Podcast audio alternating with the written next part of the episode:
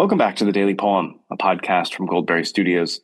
I'm Sean Johnson, and today is Friday, January 12th, 2024. Today's poem is one of my favorite 20th century poems by Carl Sandburg. It's called Little Word, Little White Bird. Uh, it's lengthy enough that I'll probably just read it once today. Uh, requires little in the way of commentary, except to say that it is an extended uh, example of uh, a poet really having fun with uh, the the act of writing poetry. Uh, it is, on some level, a kind of uh, reflection on that act, the way, especially that a poem or a poet rather develops uh, or selects a metaphor, uh, but then uh, it takes us uh, maybe a, a, level or two deeper uh, by getting us to look at uh, what's at stake when a poet selects a metaphor, and that there are not the strength of a metaphor isn't just in the eye of the beholder, but that there are good, better, and best uh, metaphors, especially for things as important as the subject of this poem. Here is Little Word, Little White Bird. Love. Is it a cat with claws and wild mate screams in the black night? Love. Is it a bird, a goldfinch with a burnish on its wingtips, or a little gray sparrow picking crumbs, hunting crumbs. Love. Is it a tug at the heart that comes high and costs, always costs, as long as you have it? Love. Is it a free, glad spender, ready to spend to the limit and then go head over heels in debt? Love, can it hit one without hitting two and leave the one lost and groping? Love, can you pick it up like a mouse and put it in your pocket and take it to your room and bring it out of your pocket and say, Oh, here is my love, my little pretty mousy love? Yes, love, this little word you hear about, is love an elephant, and you step out of the way where the elephant comes trampling, tromping, traveling with big feet and long flaps of drooping ears and straight white ivory tusks, and you step out of the way with respect with high respect and surprise, near to shock, as you say, Dear God, he's big, big, like stupendous is big, heavy and elephantine and funny, immense and slow and easy. I'm asking, is love an elephant? Or could it be love is a snake? Like a rattlesnake, like a creeping, winding, slithering rattlesnake with fangs poison fangs, they tell me. And when the bite of it gets you, then you run crying for help if you don't fall cold and dead on the way. Can love be a snake? Or would you say love is a flamingo with pink feathers, a soft sunset pink, a sweet, gleaming, naked pink?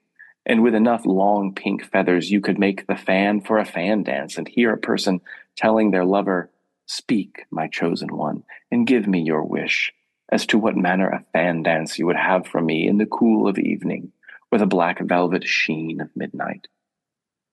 Could it be love is a flamingo?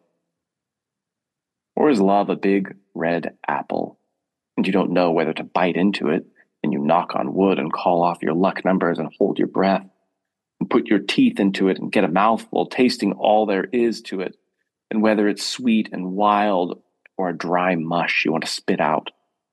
It's something else than you expected. I'm asking, sir, is love a big red apple? Or maybe love is gopher dust. I hadn't thought about that. Or you go to the gopher tree at midnight and gather the leaves and crush them into fine dust. Very fine dust, sir. And when your man sleeps, you sprinkle it in his shoes and he's helpless. And from then on, he can't get away from you. He's snared and tangled and can't keep from loving you. Could gopher dust be the answer? And I've heard some say love is a spy and a sneak, a blather, a gabby mouth, tattling and tittering as it tattles. And you believe it, take it to heart, and nurse it like good news, like heaven sent news meant for you and you only, precious little you. Have you heard love comes creeping and cheating like that? And are they, after beguiling and befoozling us when they tell us love is a rose, a red, red rose, the mystery of leaves folded over and under? And you can take it to pieces and throw it away, or you can wear it for a soft spot of crimson in your hair at your breast, and you can waltz and tangle wearing your sweet crimson rose and take it home and lay it on a windowsill and see it until one day you're not careful and it crackles into dust in your hand and the wind whisks it whither you know not, whither you care not. For it is just one more flame of a rose that came with its red blush and crimson bloom and did the best it could with what it had, and nobody wins, nobody loses. And what's one more rose when on any street corner in bright summer mornings you see them with bunches of roses, their hands out toward you calling, Roses today, fresh roses, fresh cut roses today. A rose for you, sir. The ladies like roses. Now is the time. Fresh roses, sir. And I'm waiting.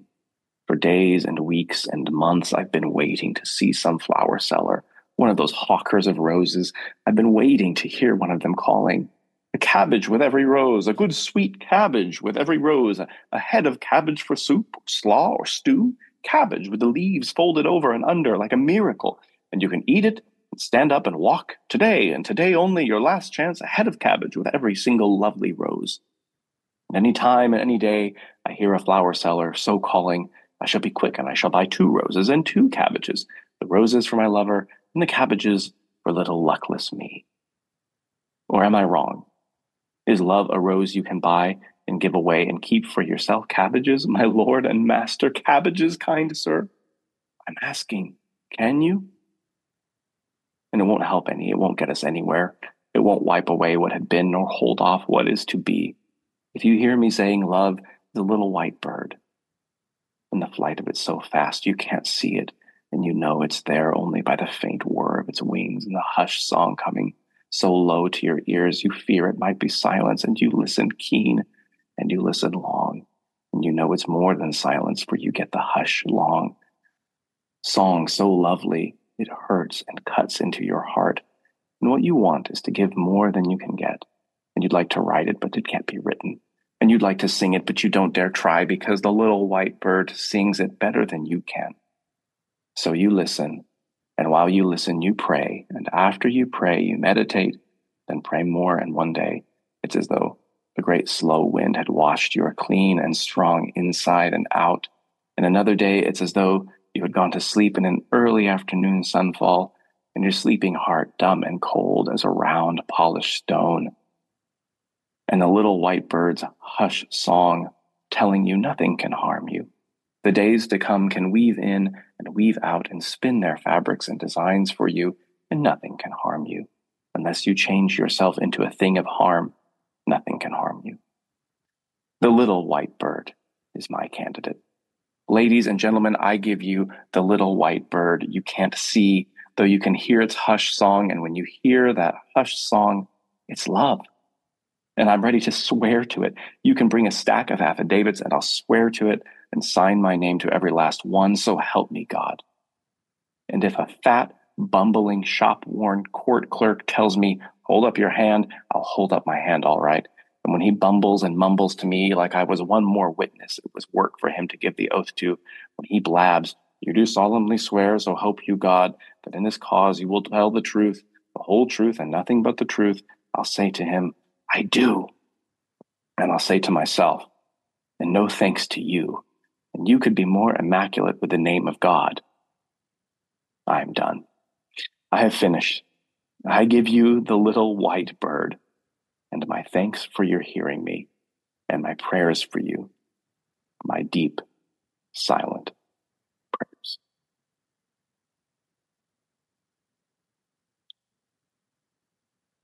This has been the Daily Poem. Thank you so much for listening. We'll be back next week with another poem for you. To listen to past episodes or support this show, please visit dailypoempod.substack.com. Of course, we know how much uh, that support means. I hope you do too. In the meantime, on behalf of our whole team at Goldberry Studios, uh, the inimitable David Kern, our tireless engineer Logan Green, etc., etc. I'm Sean Johnson. Until next time, happy reading.